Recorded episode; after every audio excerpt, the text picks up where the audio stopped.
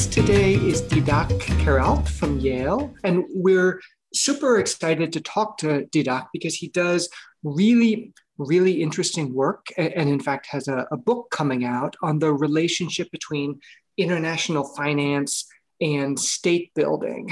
And what really attracted our attention was a chapter in that forthcoming book about collateralized lending during the first era of sovereign bond lending from the roughly the early 19th to the early 20th centuries.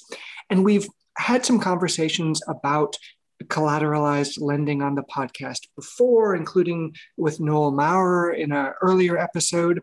But we find these, these pledges of assets or revenues to back uh, bond lending really fascinated, really fascinating. And we're also fascinated by the fact that they've disappeared for the most part in the modern era, except um, except perhaps for some Chinese overseas loans. Anyway, Didac has spent countless hours in the archives at Guildhall Library collecting prospectuses from sovereign bonds issued in London and gathering information on collateral pledges and other terms in these bond contracts. And we wanted to talk to him about his research and his findings, including his thoughts on how these secured loans from the 19th century still um, have reverberations that are being felt today. So, so welcome, Didac. Thank you so much for joining us. Thank you very much for having me. So, can we begin with a little bit of background? You're interested in the relationship between external finance and state building. And, you know, simplistically, I think my assumption would be that anything countries can do to get cheap credit, at least within some pretty broad parameters. You know, anything they can do to get cheap credit is a, a good thing. Um, you know, the borrower can invest in infrastructure, can do all of these things without um, uh, sort of heaping excessive debt on future generations. But your research points to maybe a more complicated relationship between external finance mm-hmm. and uh, state building. And I, am hoping that you can tell us a little bit about that as a, a way of um, uh, sort of providing some context for our discussion. Yes, of course. So, so external finance can be a, a good thing. Um, I don't dispute that, but it does. It doesn't always have to be the case. And uh, in order to assess uh, the, the, the, impact of external finance, um, we, sh- we should focus on the economic and political consequences right? So probably uh, all your uh, audience knows that um, that in the 19th century, a period that I call the, the bond era, um, a large proportion of, of external finance um, uh, went in the in the form of sovereign bonds uh, rather than FDI. FDI is a more modern phenomenon, something that um, uh, actually uh, after World War One. So, so the question is how governments use the, the monies that they borrowed overseas and uh, uh, the, the, how we can assess the, the economic and, and political impact. So from an economic point of view, um, it is not always that uh, it is not obvious that external finance is invested in the in the right place, right? So we can focus, for instance, in, in the case of uh, railroads, which is basically the paradigm of external finance in the in the 19th century. So uh, well-designed railroads should should be like a fantastic opportunity to grow an economy because it, uh, it they come with a lot of so social savings. They in they potentially integrate markets they make exports cheaper and also grow the, the local economy. That's uh, what we would expect, right? But uh, not so well designed, that investment might create underdevelopment. And that thesis is actually defended by uh, John Coatsworth in a beautiful book titled Growth Against Development. And in that book, he shows that uh, railroad investment in Mexico actually expanded the aggregate demand. It basically made the, the, the a, a, bigger economy, but it did very little to stimulate the national industry, the so-called uh, backward linkages of, of railroad, right? So once we, we look at other cases, we see that the, the, the, the impact of the, of the railroad in terms of the economic performance is actually mixed.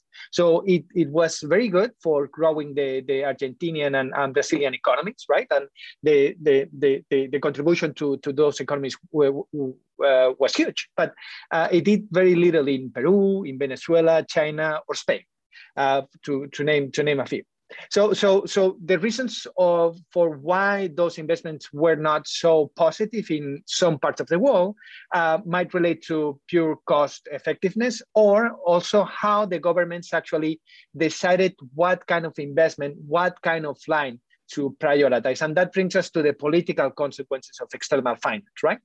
So, uh, and the, the, the, here I think that uh, this is where political science can, can uh, illuminate uh, some of this debate. In political science, um, we find that uh, improvements in, in tax capacity usually go hand in hand with advances in political institutions. So rulers uh, in, in early modern Europe, for instance, were able to tax elites and also citizens, uh, but though in, in exchange, those received uh, political rights. And that gave basically uh, what was the rise, that was the rise of, of representative institutions.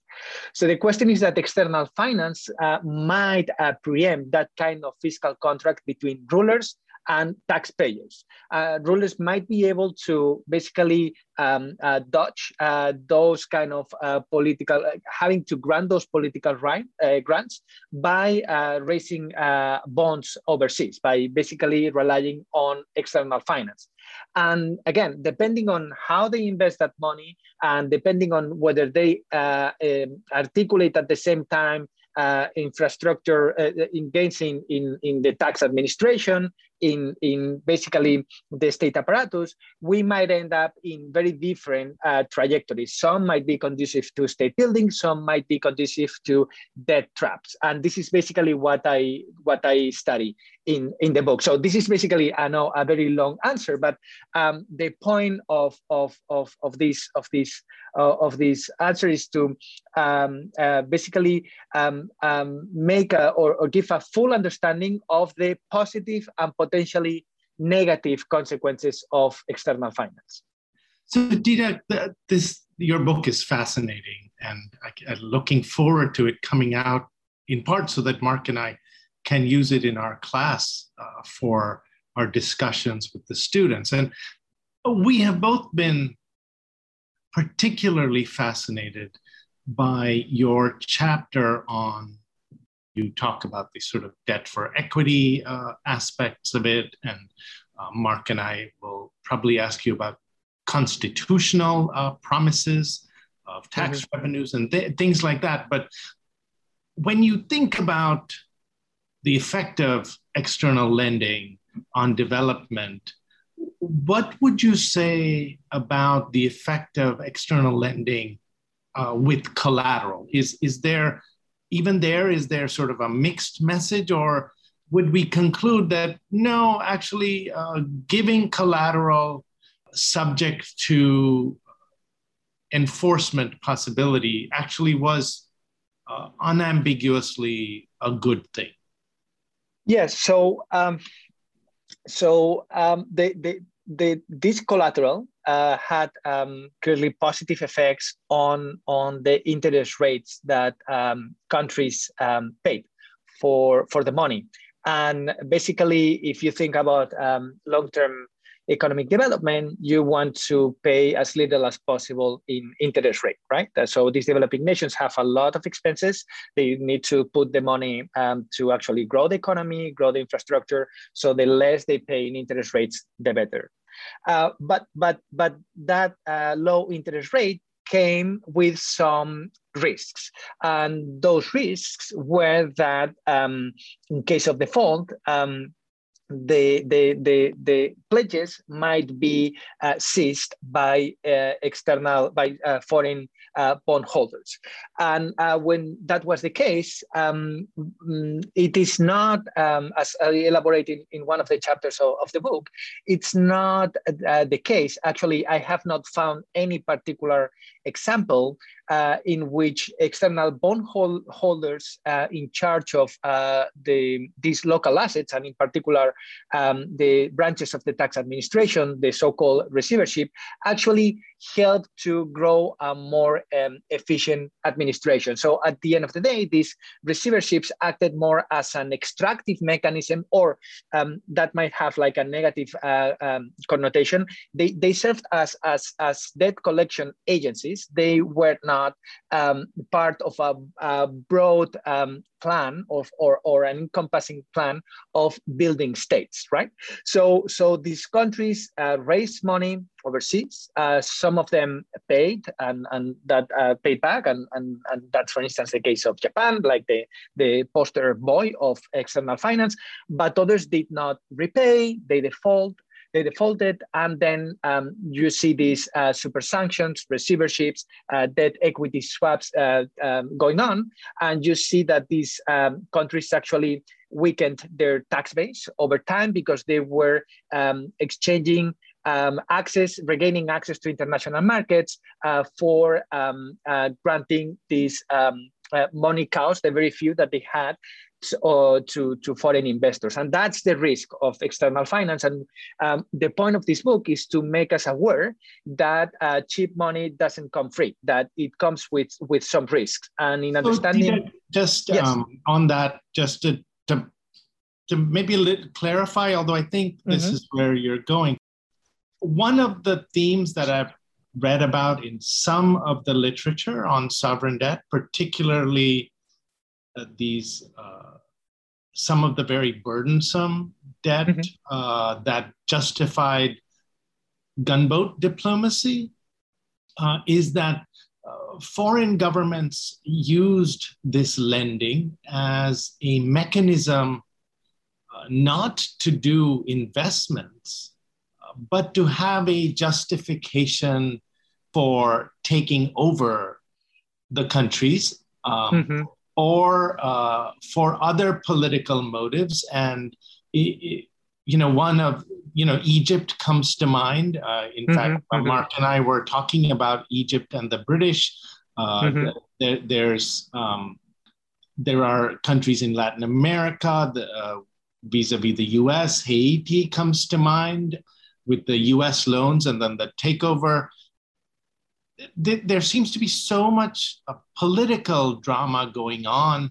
So many of these loans that has to do with a geopolitical interest. That can we really think in think just in terms of uh, the interest rates? And I guess this is sort of your theme. I'm not. Uh, I'm just asking you to elaborate more, mm-hmm, and also mm-hmm. tell me if I'm getting it wrong. So yeah, so basically that's like the Hobson-Lenin hypothesis, right, of, of financial imperialism. That um, there was a, a conscious, um, at, um, basically strategy by European powers and European bankers to lend uh, to lend to these um, uh, weak, weakly institutionalized countries in the expectation of default, and that was basically the excuse to take over.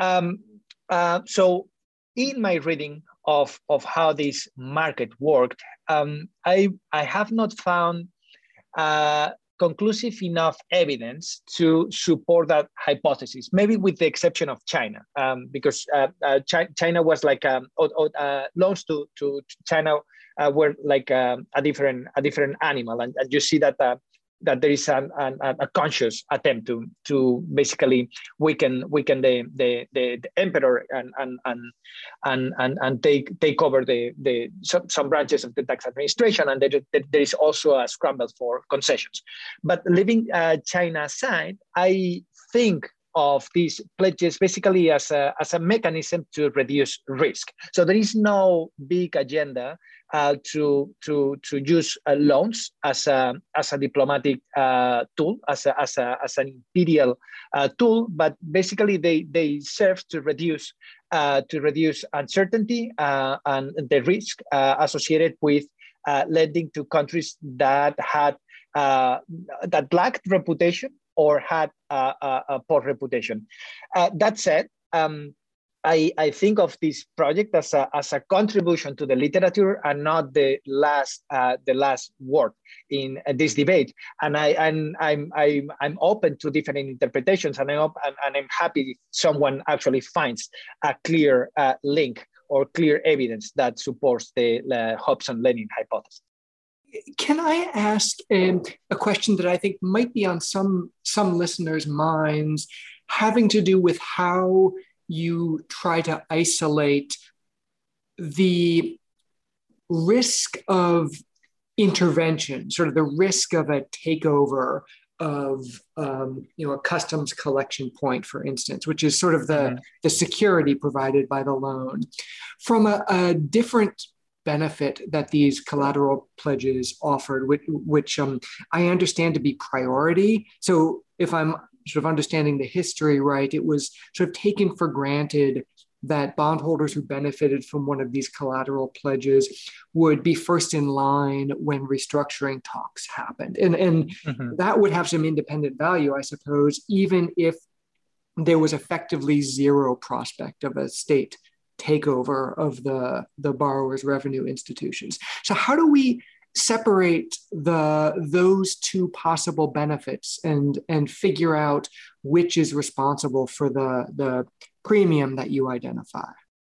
Yeah, that is an excellent question, and um, I don't have a uh, definite answer to, to it. I would love to tell you uh, uh, in that particular loan, the expectation was to take over the like the customs um, um, office, uh, whereas in that other loan, the expectation was to be first in line, to be basically a, a, a senior a senior um, uh, um, um, borrower uh, lender.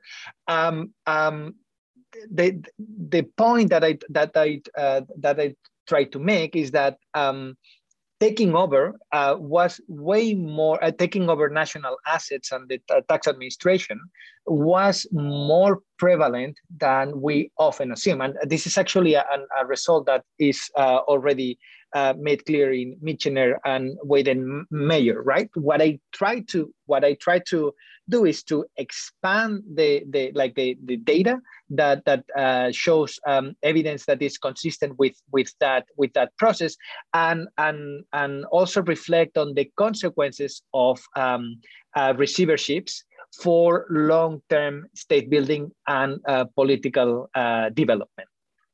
So did um, if I could ask you to elaborate in a little bit more, in, in your book, you talk in a very nice and clear fashion about the different types of collateralized uh, relationships. Mm-hmm. And uh, I'm wondering, based on your empirical analysis of the, the lowering of borrowing costs by using these kinds of collateral or super sanctions uh, mechanisms. If a st- student, or Mark and I are your students here, uh, were to ask, from that experience, can we say something about which types of lending techniques worked better and which ones didn't work at all? Would you be able to? Can we draw some conclusions? Because I'm trying to think. So, when I think of railroads, for example, and I think of the experience uh, with using railroads as collateral in the US uh, in the great era of the Great Depression. It really didn't work well because giving some, you know, once the railroad went bankrupt, giving somebody like a section of rail was utterly useless. Like, well, what are you going to do with the rail that goes to nowhere? And we had these major bankruptcies and a lot of corruption in the resolution of those bankruptcies. So, I mean, you started with the railroads, and I always think railroads are the classic example of a collateral system that really just disintegrated because the collateral sucked. Uh, so, anyway, that's a long winded way of saying um, what worked and what didn't work. And do we know uh, why um, yes, that again, excellent question. And um, mm, I, I don't have data on, on this. My sense is that uh, lenders um, were more favorable to um, um, uh, having um, uh, sections of the tax administration collateralized uh, because that basically was uh, something that already existed. The problem about uh, uh, pledging railroads is that the, those railroads usually didn't exist. I mean, those railroads were fun, uh, funded by the uh, loans and, um, under which or by which the railroads were collateralized. So basically, the, the, the, the, the lenders had to make an effort uh, no matter what, if they wanted to um, uh, to recover um, the, the, the investment.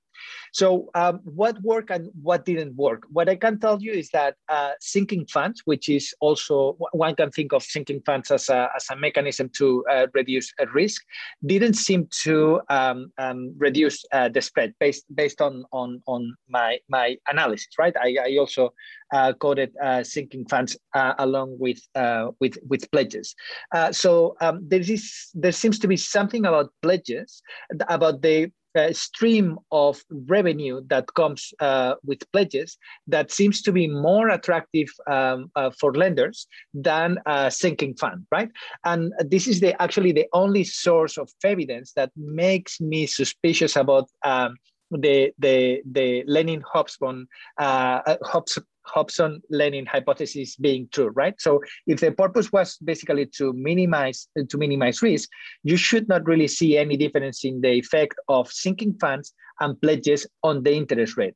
But apparently, lenders really um, um, uh, trusted more on the ability of pledges to reduce the, the interest rate meaning that they seem, I mean, based on the data, it's like lenders um, belief that that the uh, stream of revenue that would come with uh, with with taking over a, a, national asset was bigger than uh, that that the, the, returns of of of a sinking uh, of a, of a sinking um, uh, fund. Well, let's take a really short break and then um, come back and chat a little bit more with with Didac.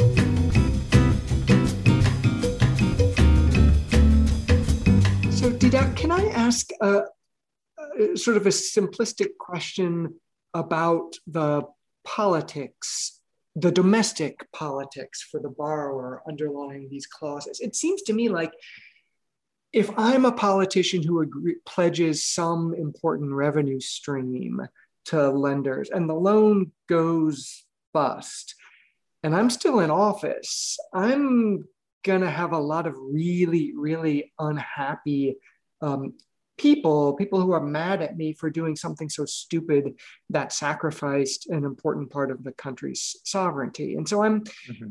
I'm just wondering why you think a politician would make a promise like this. Were the the benefits large enough in terms of a reduction in borrowing costs? Is there some kind of political agency cost story in play here? Mm-hmm. What is it that leads uh, a politician to agree to a promise like this?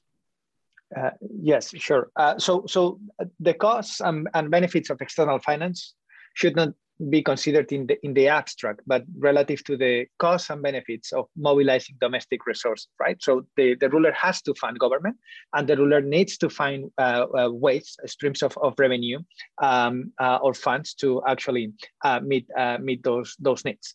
So when when the rulers renounce to external finance, uh, they need to rely on domestic taxes, among other things, right? But if they if they rely on taxes, they they th- those taxes are hard to implement, right? So um, they they consume uh, scarce resources. You you need to hire an army of, of tax officials. You need to actually reach to to to every town in, in the in your territory, uh, and also the taxes uh, might require granting powers to taxpayers, and that limits executive discretion, um, probably on a permanent uh, basis. And rulers do not like to share powers, right? So so the ruler um, has this dilemma. Um, basically, he or she needs to decide whether um, uh, she serves a domestic or a foreign master, right? And and each of, I mean, and each course of action uh, comes with uh, costs and benefits uh, that might potentially affect the trajectories of state building and future uh, access to external finance. So. Um, uh, what what what I do in the in the in the theoretical uh, chapter of the book is to um, um, identify uh, key conditions under which external finance uh, is um, preferred over uh, over uh, domestic mobilization of resources, uh, mainly when the rulers are more likely to accept these risks of being uh, intervened by a foreign power. And basically what this discussion shows is that countries with weak state capacity, uh, countries with authoritarian institutions and high turnover in office will be more likely to uh, uh assume the risks associated with external finance, these risks of foreign intervention. So uh, in, in thinking about why would they su uh, subject themselves to this, uh, as it is usually considered, national humiliation of pledging um, uh, national assets, of allowing uh, the, the the men in black, right, in the in the in the in the financial crisis in Europe, to uh, come over if things go south. Well, the thing is that not every ruler is as forward looking as we tend to assume they are, right? Some of them uh, know that they will be around maybe a few months, maybe a few years, right? But they will uh, uh, basically leave the mess for some future ruler, uh, and, and that will be somebody else's problem. So, Didac, um, I want to ask, bring our conversation to the modern era to ask a question that Mark and I have often asked of each other without much success, but, but a question that we have asked our friends who work in sovereign debt issuance. And uh, I used to work as a lawyer many, many years ago uh, on actual sovereign debt transactions. And I remember having this question even back then. And the question was why don't modern sovereigns in the post 1990s uh, sovereign debt market use uh, collateralized lending since mm-hmm. it seems to work so well in the domestic corporate context, including sometimes in the domestic corporate cross border context. And the answer I would get from the senior lawyers who were not interested in my question uh, was look, um, we learned after the defaults of the Great Depression and the defaults uh, that happened after World War II or during World War II that all of that collateralized lending was not worth the paper it was printed on. I mean, literally, that's what they would say. They like they like the quote about not worth the paper was printed on. But mm-hmm. your research and uh, the other research of people like uh, Ben Chabot and uh, Veronica Santarosa uh, seems to make the claim that you know maybe the conventional wisdom of these lawyers I was talking to is wrong, and that collateralized lending of various types, uh, including sinking funds, uh, mm-hmm. could have a benefit today. But that then raises the question why don't we see it? It, mm-hmm. it you know, market uh, market forces should result in us seeing it, and the only time I've seen it in the modern era is uh, either in some of these uh, Chinese loans uh, to uh, developing countries where it's not really clear where, whether China would actually uh, enforce them, or in the recent Venezuelan bond that ha- had pledged some of its some of the assets in its oil company, and that in, has turned out to be a complete disaster in terms of litigation. So sorry for the mm-hmm. long-winded question, but why aren't we doing it today? Yes. So so in in in in in the book, and I'm sorry I always refer back to the book, but I I, I have um, basically a long discussion about the the the ability of bondholders to um, uh, enforce um, those pledges, right? Because the question is, why would you ask for a pledge if you cannot enforce it, right? So the conditions uh, that that, and I'm happy to elaborate on those, that, but the conditions that that uh, existed in the 90th century um, that allowed uh, these European investors to uh, include uh, to make those pledges be included in the in the um, in the loan contracts and enforce them in case of default uh, do not necessarily hold nowadays. And and I think that's a key explanation or a key potential explanation for this uh, weakening of the uh, private bondholders' uh, bargaining power via the uh, sovereign uh, borrowers is the presence of international financial institutions such as the such as the IMF or the, the World Bank, right? So uh, if, if the terms that that that the private uh, financiers, basically the private banks, um, um, um, ask um, um, to uh, sovereign uh, borrowers are too onerous, uh, it is likely that these uh, developing nations are going to knock on the door of international financial institutions, right? And because they might impose some conditionality, but those institutions do not uh, do not uh, demand uh, the, the, the, the, pledge of, of national assets, right? And when we look at the data, actually we see that uh, less than 10% of sovereign loans nowadays are purely uh, purely uh, private. Most of them uh, include private banks and international financial institutions. And um, I, I would uh, recommend uh, all your um, uh, audience to, to have a look at an incredible a nice book by Jonas Bunte. It's a recent book titled Raise the Debt. Uh, and in that book, basically, he shows that, that the evidence of, of that, of how small the market of uh, purely um, uh, private uh, loans has become over time. And I think that um, uh, basically the main, the main reason for that is that international financial institutions offer, offer Mm, less strict, uh, uh, less strict conditions, and uh, part of that is not requesting um, uh, pledges. So Didac, just I'm I'm sorry. I, I think I am a little bit confused. So when I think of just bonds, the things that mm-hmm. Mark and I study most of our time, sovereign bonds that mm-hmm. are issued by emerging market nations.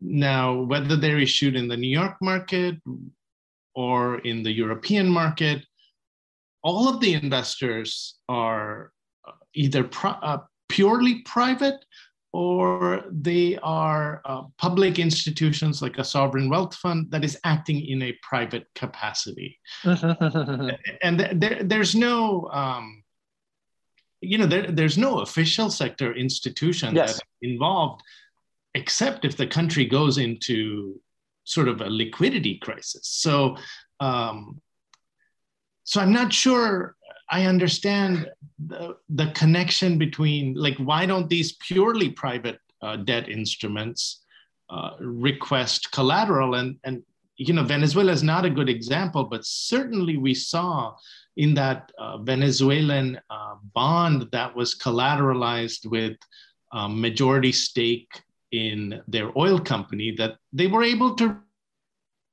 didn't.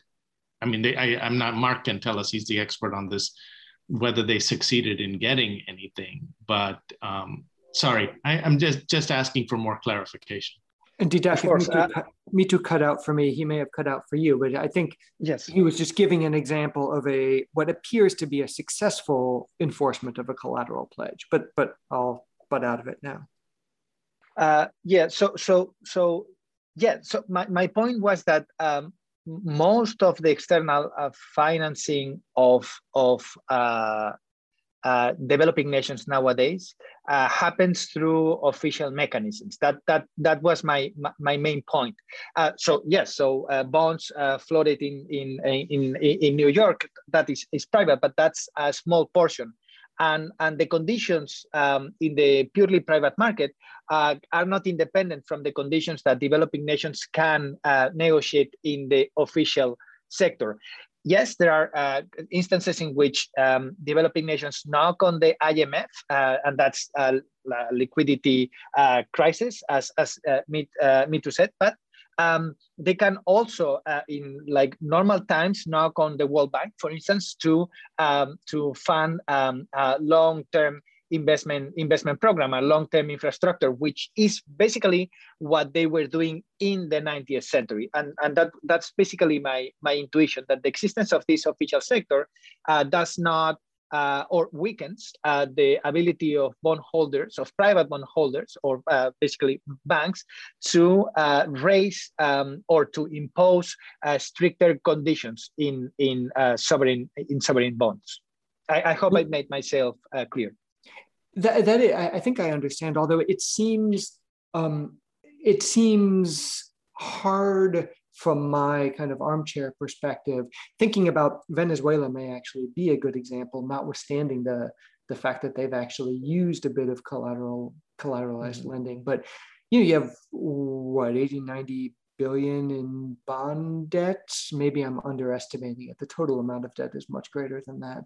But um, it's hard to believe they could have satisfied financing needs by tapping official sources. I had I had assumed uh, that would not have been remotely possible. But I suppose um, the question really is whether official contracting templates are kind of um, setting standards even in private markets. I think that's a really that's a really um, a really interesting question. I wonder though, can can we shift gears a little bit to um, so th- there's a different sort of modern in, incarnation of this problem, which Mitu and I looked at a little bit um, with our friend Ugo Panizza in the context of some of the constitutional pledges that euro area governments agreed to.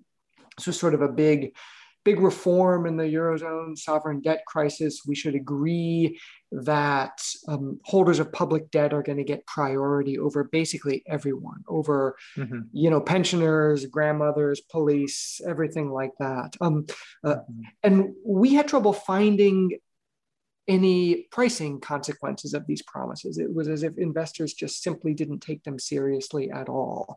I wonder if it would be if the difference has to do with the um, the fact that these are simply a different kind of promise, a promise of priority rather than collateral pledges, or if in the modern era, enforcement is just so in question that these promises have no meaning whatsoever. I, I, I don't know. I, I, just wonder whether you have given any thought to those kinds of priority promises that we see in some modern contexts. Uh, uh, yes. So um, the, the, uh, uh here I'm, I'm basically uh, speculating because I have not done any research um, on, on this. My sense is that some of these some of these um, constitutional reforms might have might be interpreted um, uh, as a rhetorical uh, uh resource uh, by by uh, by international investors, and and, and here I'm I'm I'm I, am i am sure that um, I'm. Um, we might it's not that I'm sure that we might not we might not agree in interpreting how how these pledges were were phrased in in the 19th century. But um, um, for instance, I, I, what I think it could be a, a, um, a reasonable uh, comparison is the difference between general pledges in the 19th century versus uh, specific pledges, right? So maybe uh, general pledges, which basically were expressions included in, in the loan contracts, um, uh, which basically said, and we will use uh, uh, all um, basically we will use all our resources, fiscal resources to, to repay uh, the debt. It might be similar to some of these uh, constitutional clauses that uh, countries like Spain have adopted in, in the recent past and that investors prefer to see more specific, more specific um, uh, promises. Um, and for instance, in the case in the 19th century, I, I argue that um, the, the, one of the key differences between general and specific pledges uh, uh, um, is in the information that the specific pledges um, provided to the investor. So the specific pledges uh, came with as uh, with um, usually a follow up in the in the in the uh, loan prospectus, uh, detailing the the yearly income of of the specific pledge, um, the contribution to the export economy, the operating cost, even the uh, additional uh, resources that would be invested in uh, uh that particular infrastructure. And I think that uh, was uh, that reduced the information asymmetry for for borrowers, and they could, I mean, with that new information, they could fine tune or calibrate better the the risk of investing in that particular uh, uh, venture, right? And and I think that for that particular reason, we can see uh, an effect in the interest rate of uh, specific pledges that uh, we might not see in uh, general pledges or in constitutional promises. So, uh, we have already taken up far too much of your time, but uh, I'm hoping that we can ask one last question. And um, okay, maybe it'll be a two-part question, but I'm we've talked almost exclusively about sovereign lending, but in your wonderful uh, book, you talk about borrowing by the colonies and what that was like. And uh, it made me think about municipal borrowing today, meaning, uh, you know, borrowing by uh, regions of a state or uh, territories like Puerto Rico. Mark and I have spent a lot of time thinking about Puerto Rico. Mm-hmm. And here, uh, official institutions like the IMF or the World Bank are not involved. And we see, at least in, in municipal borrowing in the US, uh, much more use of pledges of streams of uh, tax revenues, for example, than mm-hmm. we do in the sovereign context. So I'm wondering um, whether A, you saw this in the context of the colonies borrowing. Uh, so, for example, British colonies, I know they did a lot of uh, borrowing on the London market and probably mm-hmm. was in your Guildhall uh, data set. I don't ever remember, for example, I looked at uh, Indian borrowing and a number of the African colonies. I, I don't remember in the contract terms any uh, pledge of revenues there, but uh, in Puerto Rico, for example, they pledge everything. Uh, you know, like literally university tuition receipts are pledged to some set of uh, uh, some set of investors, and electricity receipts are pledged to another, and sewage receipts. Uh, I mean, they, they've pledged everything and then, you know, maybe not paid anything, but, uh, uh, you know, where does it work? Where does it not work? Is continues to be the basic question. I'm wondering whether th- these other quasi-sovereign settings have insights uh, to add for us.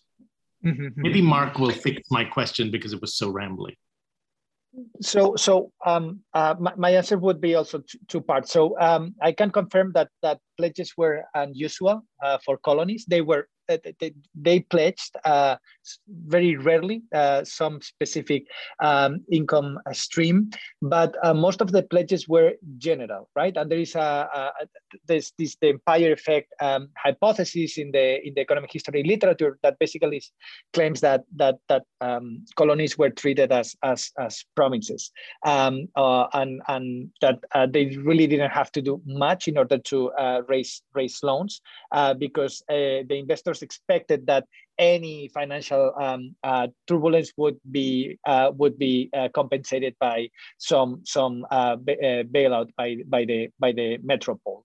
Um, so, and actually, I see that that the very few pledges that that colonies had do not really change the, the interest rate. with respect to the with with this with the municipal um, um pledges. And um, again, uh, I'm purely speculating here. Maybe it has to do with this information asymmetry that I was um, mentioning uh, earlier. Um, um, as, a, as, a, as an investor, you might have a good idea of whether uh, a country uh, is doing well uh, financially. There, there are international financial institutions that actually collect data on an annual basis, and one can one can um, uh, have a better, uh, a, a, good idea of uh, whether the, the, the country is in a good or bad shape. With municipal, uh, with municipalities, with towns and regions, that information might not be as available um, uh, as, as, as, as, as in the other case. And maybe that's why they have to uh, pledge specific um, uh, sources of income, uh, detailing exactly how much they they they um, um, uh, yield on a on a yearly basis, and uh, adding any other additional information that might be of uh, use to calibrate the risk that uh, that lenders are assuming in funding these these towns. But but again, I'm I'm, I'm purely speculating because I I, I have not um, done research on that particular on that particular topic well, we're happy we can get you to speculate because that's most of what we do. So it's a it's nice when we can uh, encourage somebody um, with more rigorous uh, disciplinary chops to speculate a little bit as well. But Didac, uh, thanks so much for for joining us. It was great to have you, and I I I can speak for Mitu. I know when I say we're really looking forward to to the book coming out. Thank you so much. This was this was great.